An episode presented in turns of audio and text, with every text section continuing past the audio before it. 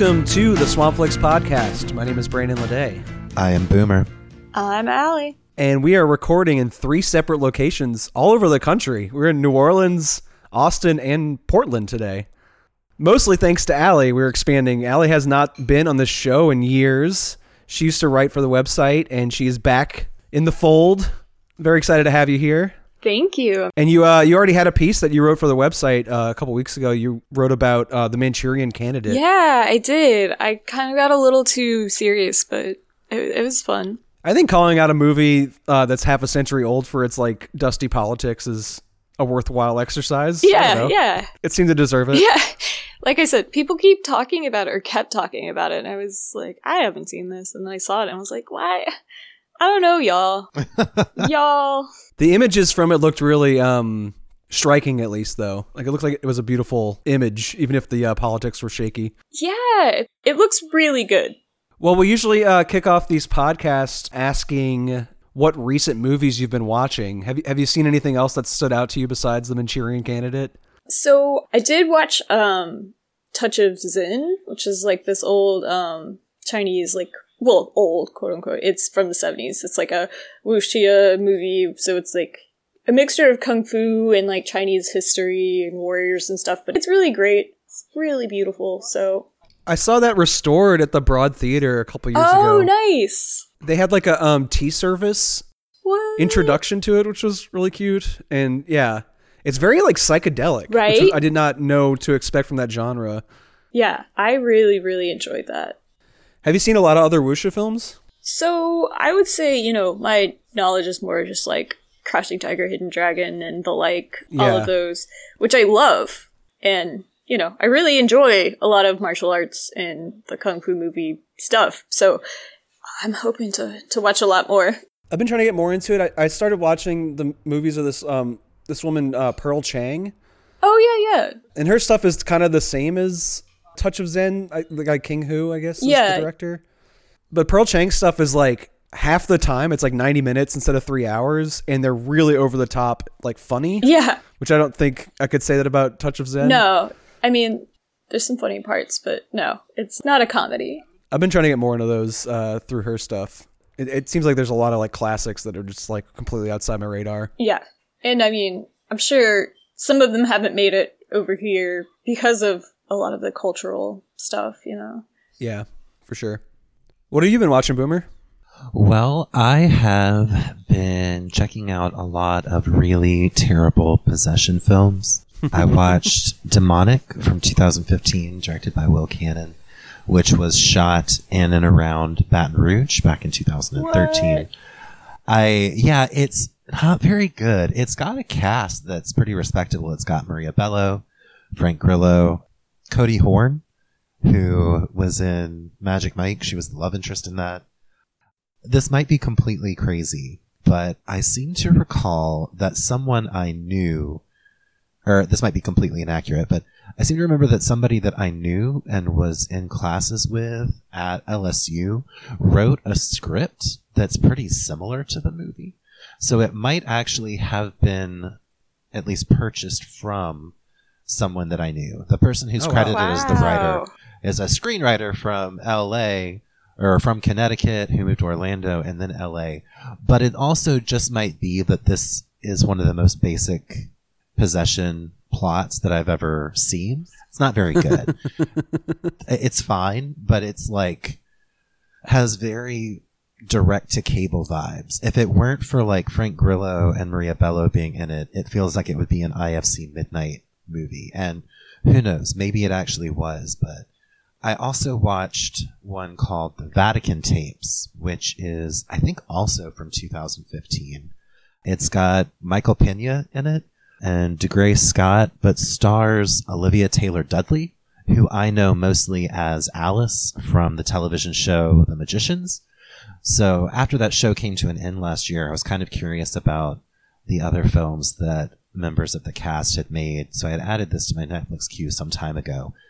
If Demonic is like the most basic demon in a haunted house story you've ever seen, The Vatican Tapes is very much the most basic young woman possessed by the demon to become the Antichrist story that you've ever seen. They're both Hmm.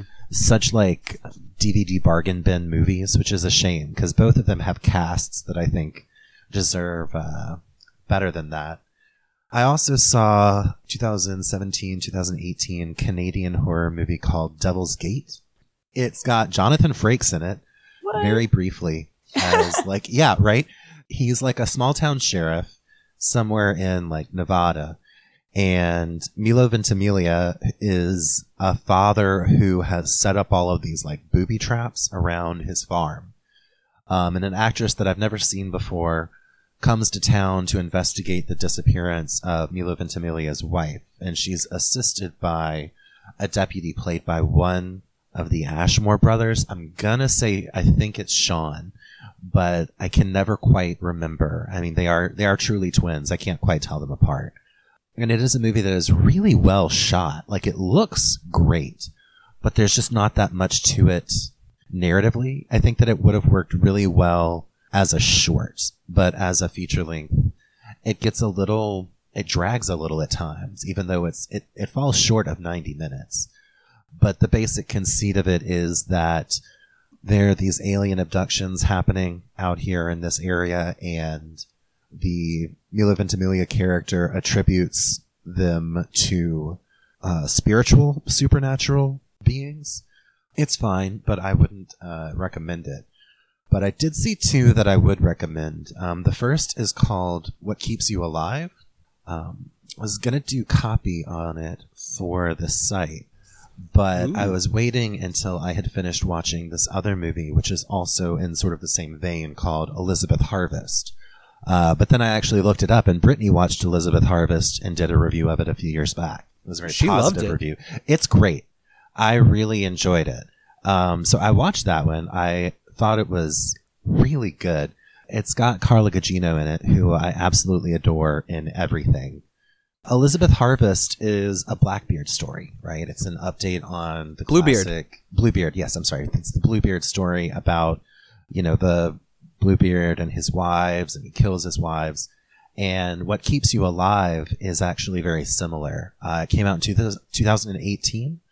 Uh, was directed by Colin Minihan. I- I hope I'm pronouncing that correctly. Starring uh, Hannah Emily Anderson and Brittany Allen, and it is so good. It has some last act plotting problems in the sense that our uh, final girl makes some very obvious mistakes the way that you would often be like no why are you doing it you get out of there don't go back but overall it works really well it's um, these two women who are celebrating their one year wedding anniversary go out to the lake house where one of them grew up and the bride sort of comes to starts to realize that her wife is pulling a bluebeard kind of thing Oh wow. where she marries these women and then lures them out to the house.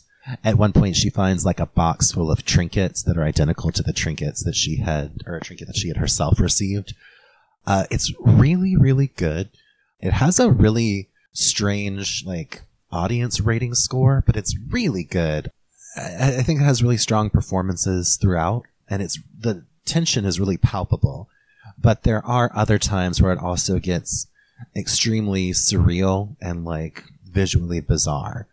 For instance, after there's a killing at one point, the killer makes her wife sort of do cleanup and it's all done under black light while, you know, the Moonlight Sonata plays. Like it's not afraid to get a little weird with it, despite being a pretty straightforward slasher movie otherwise. So I really appreciated that. I mean, yeah, that's that's the hook for me. Yeah, that sounds great. It's on Netflix. I can't recommend it more highly. It's what keeps you alive. You know, Anna Biller is working on a Bluebeard adaptation. That's like her next movie after The Love Witch that she's been trying to get off the ground. Oh, really? Huh. And also, Brittany would probably be really tickled if we ever did uh, Elizabeth Harvest on here because I, I know she loves that movie and does not have anyone else to talk to about it Yeah. because she's the only person I've ever heard mention that movie. It's besides you. really good. Oh, uh, I misspoke though. What keeps you alive? I watched it because it actually was one of those like leaving Netflix soon movies, but it Oh, is okay. currently on Shudder. Oh, okay. It is on Shudder though, Yeah. so you can still check it out if you are subscribed to that. And there's it's like a five dollar rental other places. but yeah, I would I would love to talk Elizabeth Harvest at length, but What Keeps You Alive is was really really good. That's my recommendation this week. Well, I've been um trying to uh, experience a safe Mardi Gras through the movies this week. There's like it's a really weird vibe here right now cuz like I want to commemorate the holiday in some way um, because it's like literally the only holiday I care about and there's just no safe way to do it. Every time I think I come up with like something I could do outside that might be okay on Fat Tuesday, like I see you know, some crowd being shamed for gathering in front of a house floater on Bourbon Street, and, and I just shrink back into my shell and I'm like, no, no, no, you can't go anywhere, do anything. But I have watched a couple movies that are like carnival themed to try to at least acknowledge that this is normally when I'd be celebrating. One of them I watched, they just added a bunch of these uh, Marlene Dietrich movies to Criterion Channel. Uh, like her collaborations with Von Sternberg, which are like the ones that made her famous, more or less. I watched one of the ones that got terrible reviews. Like this is towards the end of their collaboration. I'm not doing my proper homework and watching the classics. She did this movie in 1935 called The Devil is a Woman, and it's set during Spanish Carnival.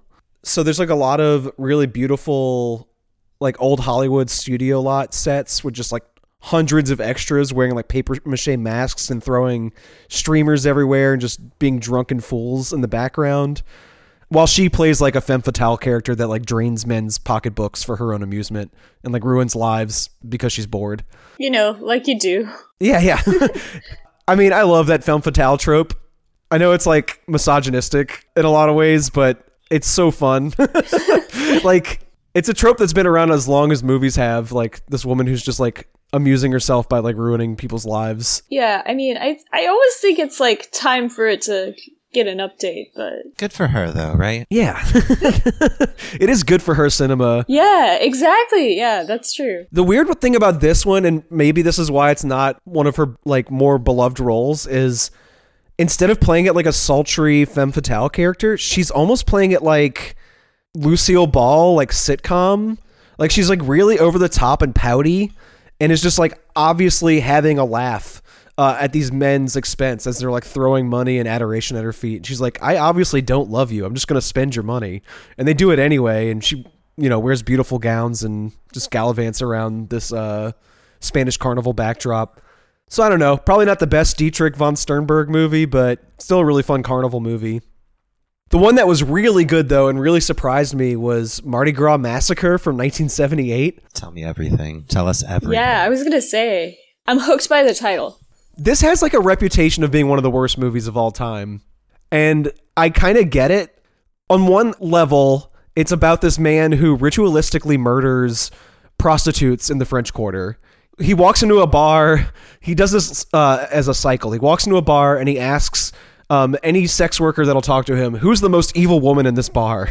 And he like finds that woman and then pays her to go back to his French Quarter apartment. He ties her to a table and then sacrifices them to his Aztec god uh, as like punishment for her sexual sins and as like an offer to this like religious figure. And this happens about four different times. And the gore in these scenes are exactly the same to the point where I thought that when he was like removing their organs, I thought that it was the same shot repeated until about the third one where it was like obvious that the the boobs on the dummy were like different than the other boobs to match the actor that he was like disemboweling. I was like, why? Why would you bother? Uh, it looks exactly the same otherwise. You built like two props that look identical otherwise. He knows what the audience is focusing on. Right? yeah, yeah. So I pulled up Mardi Gras Massacre to look at it uh, online, and it looks like it is a semi sequel to Blood Feast. Huh. Which I have never seen, but only know through its spiritual remake, Blood Diner, directed by Jackie Kong. But as you were describing kind of the repetitiveness of the killings, and especially the fact that it's a sacrifice to a goddess, immediately made me think of Blood Diner. So I guess that makes I love sense. Blood Diner. This one's a lot more like Blood Feast, though. It is like very limited. Like the sets and everything are very like straightforward and cheap. Uh-huh. Where, where Blood Diner is more like a live action cartoon that like just goes all over the place, zany Jackie Kong chaos. I'd also liken this to Manos: The Hands of Fate. Like it's about that level on a budget. Yikes. Okay, but that's me getting all the stuff that's like bad out of the way. This movie is so fun. the people solving this crime are um, this like sex worker who you know was a friend with one of the victims, and this cop who's like interrogating her, and they're gonna like team up to figure out who's doing this. The audience already knows. It's not like a mystery, but they get distracted by like falling in love and going on these dates. So they're going these like really cute dates on the Riverwalk and like smearing ice cream on each other's noses while like the Natchez like rolls by in the background. And I just started to like be distracted by how cute the movie was, even though like the central like ritualistic murders are very misogynist and you know that gross blood feast feeling. And the more time they spend around the city, uh, there's like more queer people just sort of around and not getting made fun of, which feels very weird for the 1970s. And by the end, there's a lot of like on the ground footage in Mardi Gras crowds, you know, shot candid, like walking through just like tons and tons of people in the quarter. And I was just really in love by the end with just like how handmade the movie feels even though the dates with the cop are cute at first, it ends up being really strongly anti-cop, which is great. The prostitute he's dating ends up like going on this rant about how he's like a despicable fucking human being and a total pig. and that's kind of how the movie goes in general too. Like you start off like questioning its moral compass um, in a way a lot of like 70s grindhouse stuff is gross. But by the end it gave me like a really heartfelt like regional filmmaking feeling. Like I, I feel like anyone with an affinity for like New Orleans, this is like our Manos, the Hands of Fate. Like this is uh, a very locally flavored version of that style of filmmaking, and I ended up loving it. Yeah, I'm definitely I'm definitely gonna check that out. It's equal parts gross and cute, which I feel like uh, Mardi Gras can be that as well. It's like a sleazy, cheesy holiday in a lot of ways, and can be really sinister. But it's also like this like communal, handmade, beautiful event uh, as well. I think the movie captures that, even if by mistake.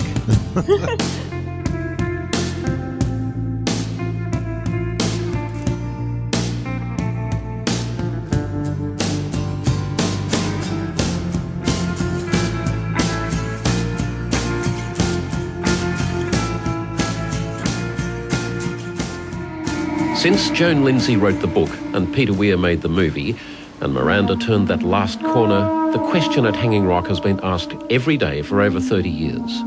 What happened here? Where did those girls go? Why is this place so mysterious?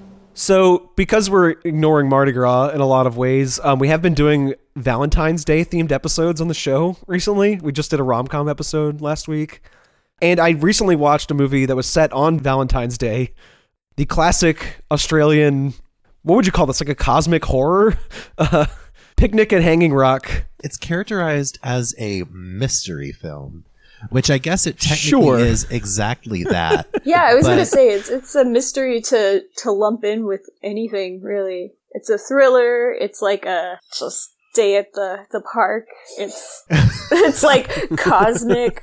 It's got like X File vibes, but also like pre X Files. I don't know. There's a lot going on, and I love it. It really does. Uh, it is literally a mystery film in that, like, when you hear that, you expect, oh, a mystery and there's going to be a solution. But it is not that at all. You never know what happened. It is just a mystery and nothing else, which I actually think is great. Yeah, there's uh, a character says like there's some questions got answers and some doesn't. This movie does not have answers uh, at all. it just is a question. So, Picnic at Hanging Rock, uh, 1975, I believe, uh, directed by Peter Weir. It's an adaptation of a novel by Joan Lindsay about this incident in 1900 in like rural Australia. This small group of girls at a boarding school disappear while at a picnic um, near a rock formation, Hanging Rock.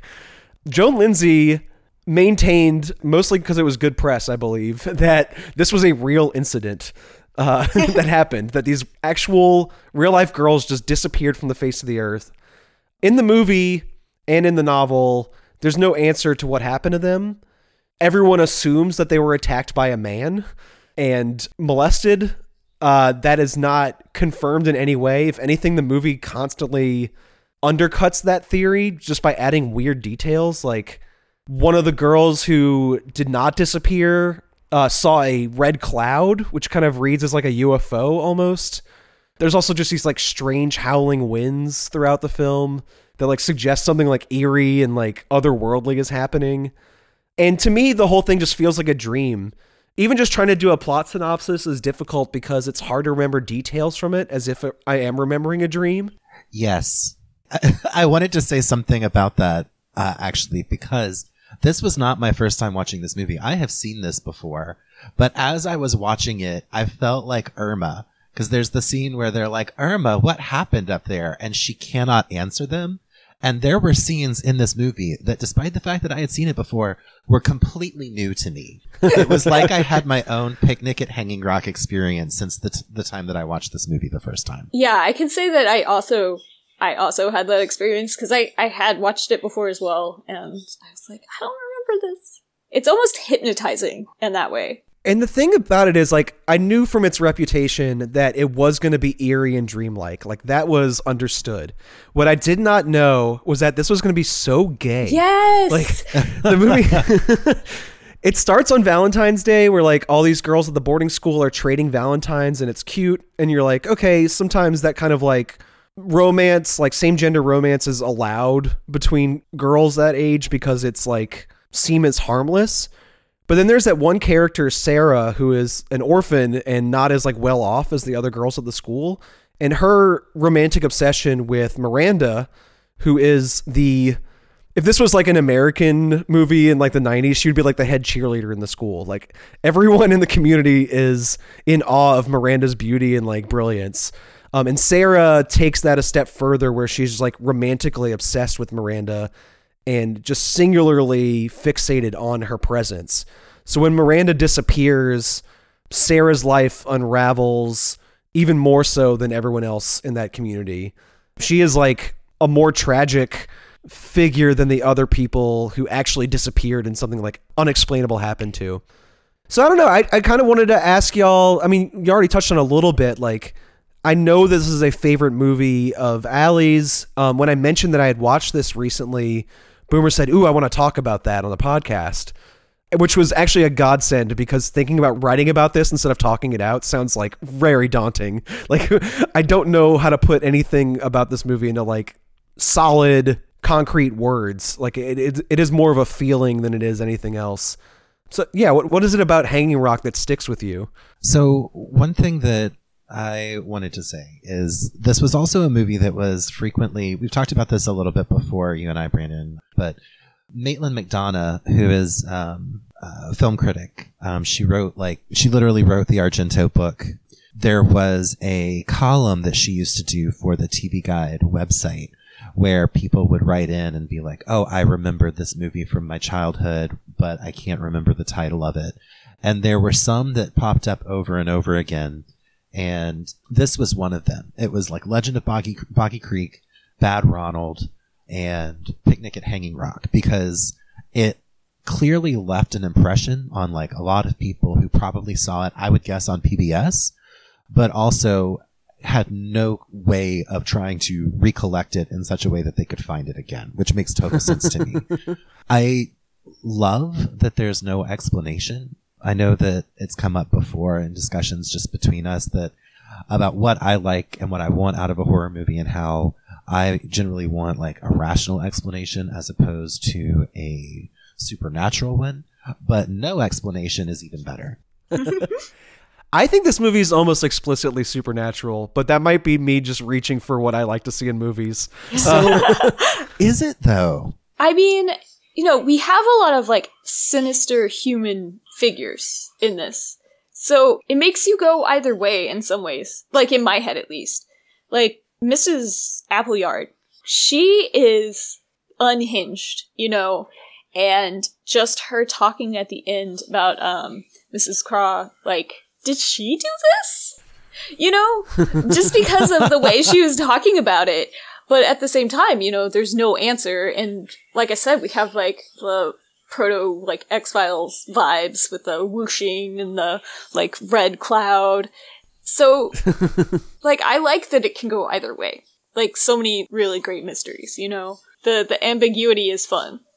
I feel like the closest we get is everybody in the town talks about it.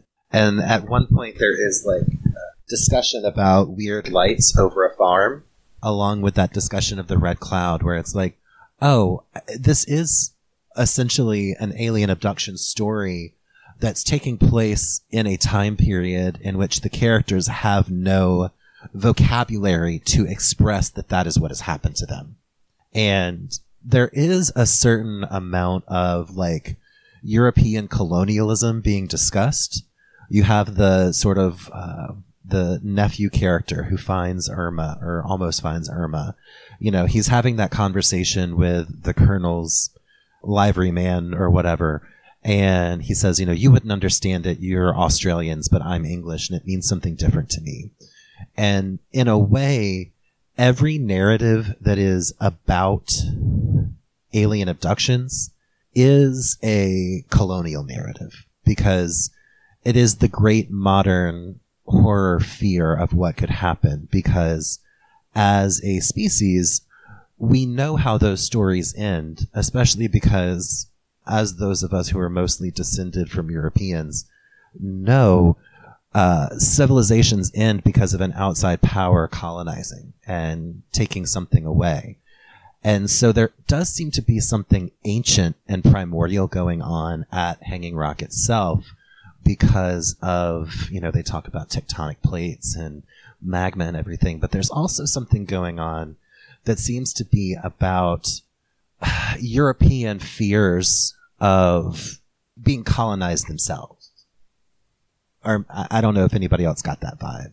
Yeah, I definitely got that vibe. It I mean, it's hard to think about, you know, stories in colonial countries and not sort of think about, oh man, there are only like white people and British people here in a place that had a horrifying history with their Aboriginal population. So it's there. It's definitely part of the horror of it. There's like some ironic humor too, and they're like traveling to the rock in the early scenes um, before the abduction happens or the disappearance where the girls are like musing about how the rock has been there for you know centuries and it's just been waiting there for us to enjoy a picnic at its at its base which is really funny Oh, yeah. Uh, Yeah. i really like the um just the eerie like shots of just the rock with the uh sort of like spooky music in the background very ambient sounds and the longer you stare at it you start to see like faces, in the rock yes. yeah, and there's definitely a contrast between like natural danger and like these like modern women visiting that space. Yeah. But there is something that is the headmistress that you were saying, Ali, she is unhinged. And so are all of her subordinates. Oh, yeah. there's, I mean, Mademoiselle is just kind of useless, but especially Miss Lumley with her horrifying, like, torture essentially of Sarah yeah. as she puts her on the rack to straighten out her posture. What's that about? Yeah. I was just thinking of their treatment of Sarah and, you know, Sarah's obvious, like, infatuation with Miranda. You know, I can't help but think, like, oh, part of this is from that. Oh, for and, sure. You know, so many of the old, you know, therapies uh, and current, like, you know, conversion therapies are just forms of torture, especially for young people. So, you know, it kind of was an echo of that in some ways. I mean, Sarah has nothing going right for her as far as like fitting in. Like she's poor, she's gay, she is more interested in writing poetry than she is in doing any of her schoolwork. Like she is not fitting in in any slot that would like make it easy for her. Um, and I think a lot of the movie's sympathies are with her specifically. Like she is the closest you get to like an anchor character, which ultimately makes the movie like really fucked up and sad. Even though it is like fun to like parse through the mystery and stuff. Like I feel more like gravitas in her like story than I do in the girls who disappeared. I'm interested in the mystery of of the disappearance, but like her sort of like back and forth with the headmistress is a lot more like fucked up and like upsetting to me. I also think that the storyline itself seems to be almost like a parody of European literature, at least in certain points, uh, especially like British literature. Because what is the name of that author that whose movies you just watched? Brandon, Uh, The Frances Eliza Hodgson. Frances Hodgson Burnett, right? So, in any of those novels, if there's a character who is missing their family and somewhere else out there, the brother is also missing this like long lost child, which is clearly what's happening with the cons- the colonel's liveryman and Sarah. That he she is his younger sister that he dreams about. But unlike a British novel, like one that would be by Frances Burnett, where they would eventually reconnect, and that would be sort of like the happy end to that story. It's cl- it's clearly foreshadowing something like that happening, and then just pulling the rug out from under you by having Sarah commit suicide before they can reunite, or even before her patron sends payment for her uh, tuition. I did happen to watch this like the same week I watched The Secret Garden for the first time, um, and that sort of immersion in like the natural world uh, in both films did not escape me. Like I, I do think that connection is legit. like it's it's a story that's waiting there, right? You you spend that time waiting as much as you can in a film whose narrative is as fluid as this one, waiting for Sarah and her brother to finally meet again and have this happy reunion, and that is just completely cut short. Well, they do meet in a dream, which is interesting considering so much of the movie is like about the dream world and you know the eeriness between planes and all that. Well, it's like subverting so many stories. So usually with a mystery, we have a culprit. It's found. We have detectives. Right. They solve the crime. Usually in separated siblings, they find each other. They have the happy reunion. It's like we don't get any of that at all. It's more Yeah. replaced with the realistic sort of some crimes are never solved.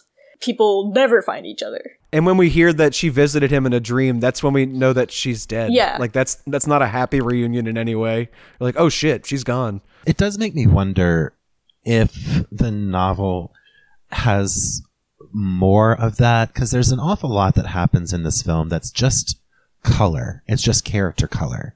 You know, there's the Jacki Weaver character, Minnie, like the sort of housekeeper, and she has that whole relationship with that man.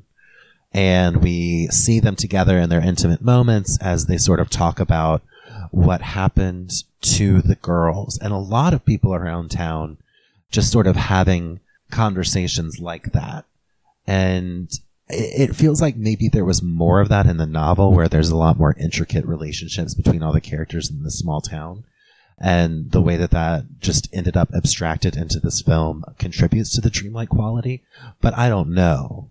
I am also curious about the tone of the novel and like how much of the supernatural hinting is in that as well because people do genuinely believe that this is a real incident. I mean, Right. maybe not so much anymore, but I was watching clips on YouTube like of maybe 15 years ago, like not that long ago, people like visiting Hanging Rock and like trying to solve the mystery as like a act of tourism, which is wild. And the movie starts and ends kind of like making it almost like a true crime thing. Like, um, you know, it ends with like the voiceover of like a journalist presenting cold hard facts of the case, and it starts with the same kind of warning you would get with like uh Texas Chainsaw Massacre like the Blair Witch Project where they kind of frame it as like a real thing that happened. And it's so bizarre to picture someone approaching this that way when like the movie is so much about like dream logic and like eerie otherworldly influences. I am curious if the novel is more like a straightforward crime thriller mystery presentation of these same like events or not. I do know that in the original version of the novel prior to publication, there was a final chapter that explained that did solve the mystery. Uh, and then they cut it before publication. So I, I saw that on the Wikipedia page and just just scrolled past it. I was like, I don't want to know. I don't really want to know. Never tell Yeah. me. Uh, yeah. Uh, to each their own. If you want to find that, uh, listeners, um, you can Google it yourself. But don't tell But us. we won't we won't spoil that here. I'm also worried that the TV show would do that as well, right? I don't know. I haven't seen it. I haven't watched it. I don't know either, but it just seems like TV seems like m- less friendly to ambiguity. If you're going to keep a mystery going for like 10, 12 hours.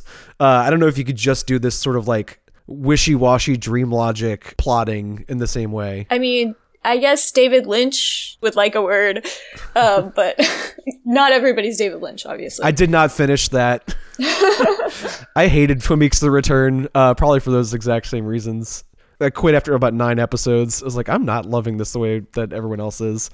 So maybe it's just my problem as an audience. I don't know. no, no. I know a lot of people who stopped. They're just like, this is not, it's not the same.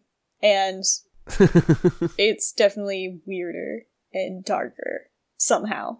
It is kind of a cliche too to call something Lynchian, but I don't think in this case it would be. No. Like this is around the time you would have been in like art school, right? Yeah. I could see this being an influence on his work. I feel like you get a lot of stuff like this all over the 70s. I mean, we were just talking about Touch of Zen and how it has that very like psychedelic thing going on and it's preoccupied with like surroundings and nature a lot too.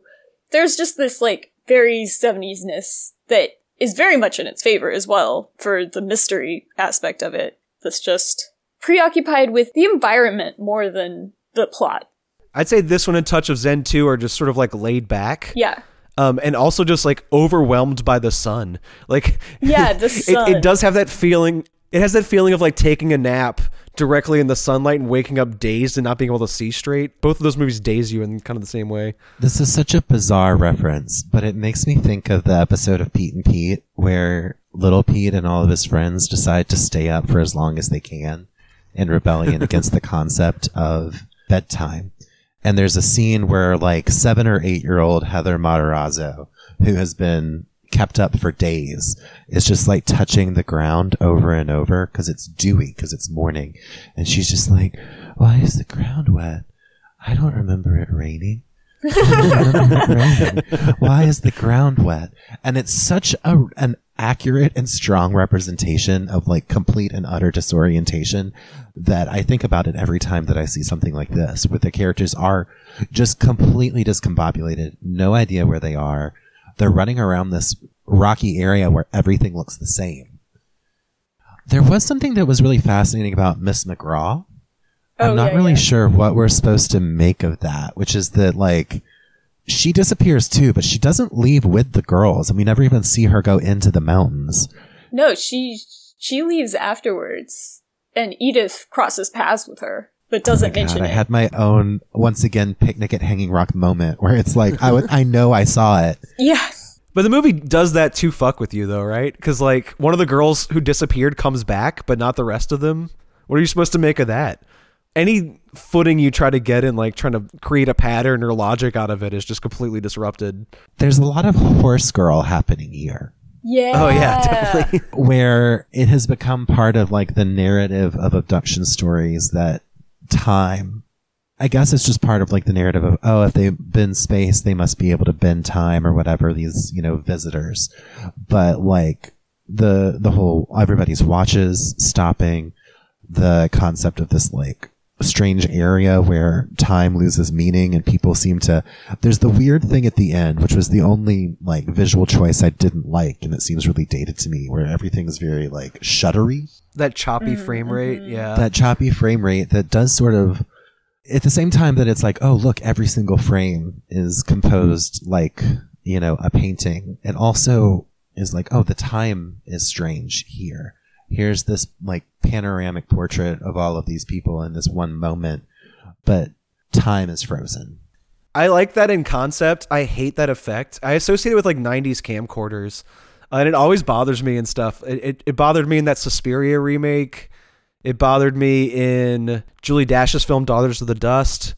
I like both of those movies a lot, and I get stuck on those frame rate choices for some reason. it just it just does not feel cinematic to me. I mean, this is a cheap movie too. Like it's not like the budget of this movie is like crazy huge. was it Yeah. I think so.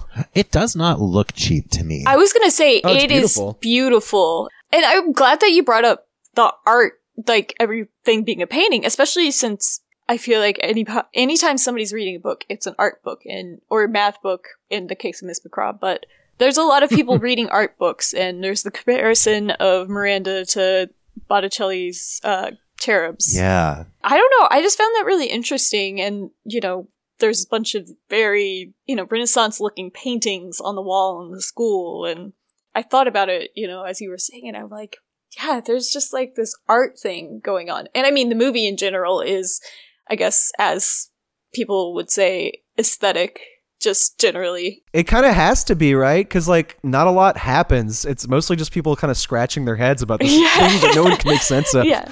And I guess oh, I you know, I guess the art thing, like we don't know what happened in the mind of an artist years ago. We don't know how what happened when these girls disappeared, you know. It's all interpretation, I guess is a good connection there, even if it wasn't intended, but Well, I mean, the one of the very first images is I think Miranda brushing her hair in a mirror, and we see Sarah watching her do that in another mirror. Mm-hmm. It's like Yeah. right out the gate, like the framing is just like insanely layered, and you get those like wonderful shots of all the girls doing each other's corsets. I, I just love the immersion in this world too. It feels very like overwhelming with the nature and all the white lace and everything, and all the Valentine's trading. oh, those Valentine's Day cards. I all the art on those Valentine's Day cards are so good. Yeah. The set dressing is sumptuous. Just sumptuous.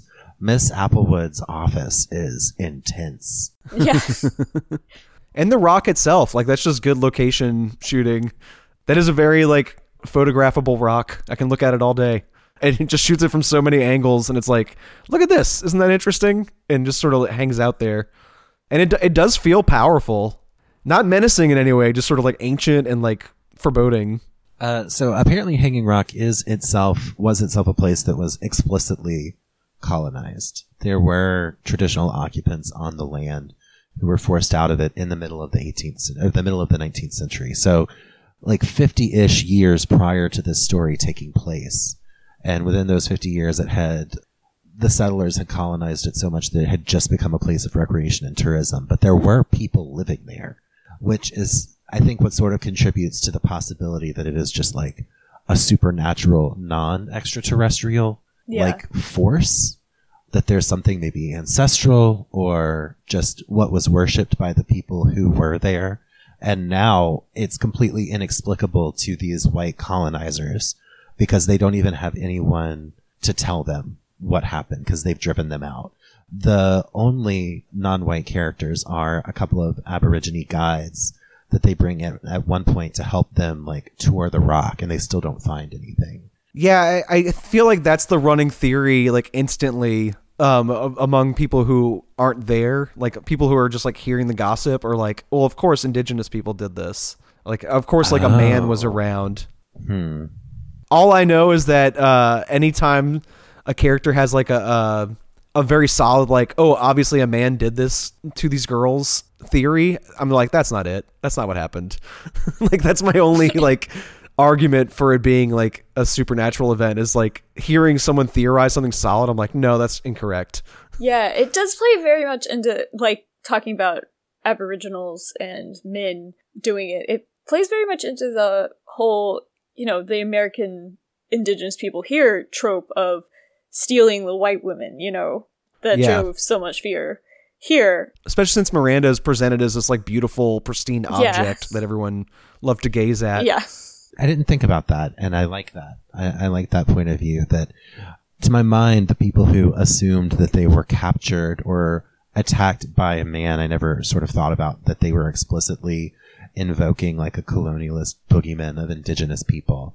But I thought that it was also interesting the way that this like horrific event became like a social event where everybody's turning out for the search party and including like people's mimas and wives who are just hanging out on blankets and socializing and clearly like having a good time while the menfolk search for these girls. The photographer just purposely posing people. Yeah. Oh, look a little higher. Oh no, that's not reading. Do it like this. There is something weird going on there. That's pretty fucked up. So and it's something that apparently carried over into real life. People like traveled to that location to solve the mystery of this fictional event, which I, I don't know how much of that is like overplayed in like press, either Right. for like a tourism thing or just like publicity for the the book, um, for the Joan Lindsay estate. But um, I, I do find that interesting that at least some people, there is some real conspiracy theory progenation from this. And I kind of get it. Like the movie is like super ambiguous, so you kind of want to like come up with some sort of like satisfying explanation, but it like like we've said a thousand times, it's better left as a question. So I just briefly wanted to bring this up because I thought it was really interesting. Is the girls get up to the mountain and you know first thing they do is they shed their shoes, they shed their gloves, they start you know walking around barefoot, and we see this like really untamed like sort of character about them. And then we found out Miss McCraw was seen running around in like her underwear, basically. And the line that stuck with me was about the swans and how they wouldn't last, you know, a day out in the bush. And yeah, I think it's it's like a really weird like these girls get as far away from civilization as possible and are just free to to be, even though it's dangerous. Especially since it starts off with them being tied into all their corsets and like putting on all their like gear to go out on the picnic. So you start off with like all that constriction and like layered armor and then immediately you go out to the rock and um they like shed all that stuff and rejoin nature in some way or another. There's something interesting that's going on in the way that the cake is being sort of crawled all over by the ants. Their St. Valentine's Day cake that they take with them on this picnic, right? Yeah. Where we get this really long close up shot of the cake and the ants sort of crawling all over it, which could be read as an implication that because of the newness of the Hanging Rock structure, just a million years old as opposed to like other structures which are you know as old as as the hills themselves literally that maybe there's something created to attract and trap about the picnic about the hanging rock itself as like a possible interpretation or perhaps. But either way the girls themselves are the ants who are drawn to this rock and they are shedding civilization as they go uh, and becoming more animalistic in nature there's a line that's clearly drawn between the ants and the people because as the girls climb the rock itself, yeah. they look down and they have their kind of um, Harry Lime in the third man moment where they're like, look at them down there, so insignificant like ants, right? And they even say uh, we, we are just a dream within a dream in that climb too. Like they get really philosophical right before they disappear. It's like they're transcending this plane. As a, an Australian film, it does contain a lot of actors that I don't think I've ever seen in anything else, except for Jacki Weaver, who I have seen in other things. Most recently, she was in a, an Australian political thriller series, because you know I love those, called Secret City. Uh, she plays a senator in that, like a real ball busting Australian senator who is at the center of um, a political cover up. So, um, if anyone's interested in that, I think it's still on Netflix, and I highly recommend it. And, and speaking of that Australian connection too, like I saw this listed as a cornerstone of the Australian new wave. I've never heard those three words in that order before. yeah. I've heard of a lot of film waves, but Immediately I thought of like Mad Max, but like what else would there be? You know, like There's the dri- Dead End Drive-In from oh, I heard that one's good. I've never seen it. 1986. I I'm not 100% certain it is good. I have a VHS copy that I've tried to watch multiple times, but it, the condition is in it's in is just makes it impossible. But also, like I don't know, uh, anything with um, what's his name, Yahoo Serious. When I think of Australian movies, usually I think of like 80s over the top horror stuff, like kind of like Razorback. Or I think Yeah. of like the 90s wave of like Muriel's Wedding and Crocodile Strictly Dundee. Ballroom. yeah, and everyone's favorite transphobe Crocodile Dundee. Um, but yeah, I, I feel like I have more to investigate because if Picnic and Hanging Rock is Australian New Wave, I, I want more of that in my life. Have you ever seen Dead Calm? Well, yeah, that one's great. And that one's got kind of an eerie feeling too. Like it, it is kind of a straightforward thriller in a lot of ways, but it's also like just got a very sinister atmospheric vibe too. And there was a whole Yahoo Serious thing going on, which I only know because of the Simpsons joke about it, where there's like a Yahoo Serious Film Festival.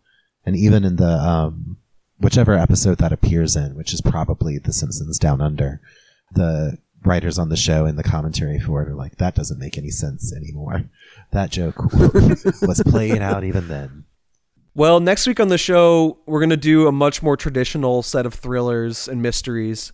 We're going to do a whole episode on Gillian Flynn adaptations.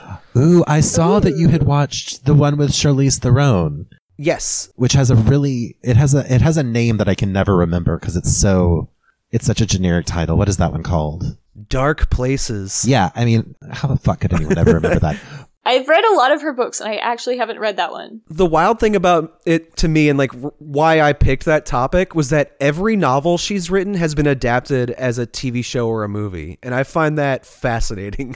like to have Yeah. that level of like success rate in book to adaptation is unheard of in my head. Yeah, especially as like as a crime writer, I wouldn't say that her stuff is very cookie cutter necessarily. I mean, there's always like the twist and things going on, but you know, it's very dark and very cynical and I feel like a way that doesn't usually get adapted very well. So it's it's interesting to me too. I remember watching Dark Places very early on in quarantine, and I was really impressed by it. It was much more depressing than her other works that I've seen adapted. I mean, they're all kind of like dark, but Dark Places was the one that was the most just like unrelenting in its, uh, I don't want to say darkness, but I guess that is the word that I'm looking for. I would say it's humorless in a way that her other adaptations are not. Yes. but that might be uh, showing my hand a little too early. Before we close out, I do want to say uh, the last time that Brandon and I talked, we talked about Undiscovered Country, uh, Star Trek Six, and we were talking about how great Christopher Plummer was in that role as General Chang. And of course, this week he did pass away, so rest in peace to a real one on that front. I don't know if anybody else wants to wants to say a word for Christopher Plummer. Uh, I loved Undiscovered Country, and of course, Knives Out was great. I was gonna say, uh, Knives Out. I realized he had died and his age, and I was like, oh my gosh, like he was a gotta be like eighty eight or eighty nine in Knives Out. Like what a legend, just straight up till the end. and just constantly working yeah like i, I feel like i've seen him a lot recently uh, and had to be like reminded of what his older work was because i you know just thought of him as a contemporary actor in a lot of ways so yeah kind of a, kind of a shame the last time i saw him was buried under all that klingon makeup but He doesn't. Okay, he doesn't have that much on. They gave him very little. that voice cuts through too yeah, he got to shout Shakespeare while wearing Klingon garb and do that. Don't wait for the translation. Answer me now joke. And I do love. I just love that he was like absolutely not even going to fuck around and learn more than like two lines in Klingon. They just do the whole Hunt for Red October thing pretty much right away, where he's like. You know, blah blah, and then just immediately it's just like I'm Christopher Plummer, right? Like he just was not going to play that game, and I love it. you know boomer the uh, other most recent movie i watched christopher plummer in was i watched starcrash which was the Oh, star wars knockoff that marjoe gortner's in Oh wow. yeah. This year i've only seen christopher plummer in space so hopefully that's where he's he is now Oh man, he was the real he was the real national treasure. Wait, no, you watched Dracula 2000 recently. Oh yeah, I did. Well, that was last year, but yeah. Oh. Okay, fair enough. It feels it feels like it was only yesterday. You know what? I said last year that was 100% in 2019, but whatever. We've all wiped 2020 from our collective memory. I feel like 2020 is our hanging rock, really. Like, if you were to ask me, oh, what were you doing at the beginning of the year? I don't know. Yeah, let's just pre- press reset on this whole thing. I've even decided I'm not even going to count the past 4 years. So I'm actually turning 30 again this year. Isn't that exciting? I'm going to be 30 again. Oh, wow. not 34 at yeah. all. Yeah, look at you. Happy birthday. Thanks. All right, everybody. We'll talk to y'all later. Bye. Bye. cease to resist giving my goodbye. Drive my car into the ocean. You think I'm dead, but I say.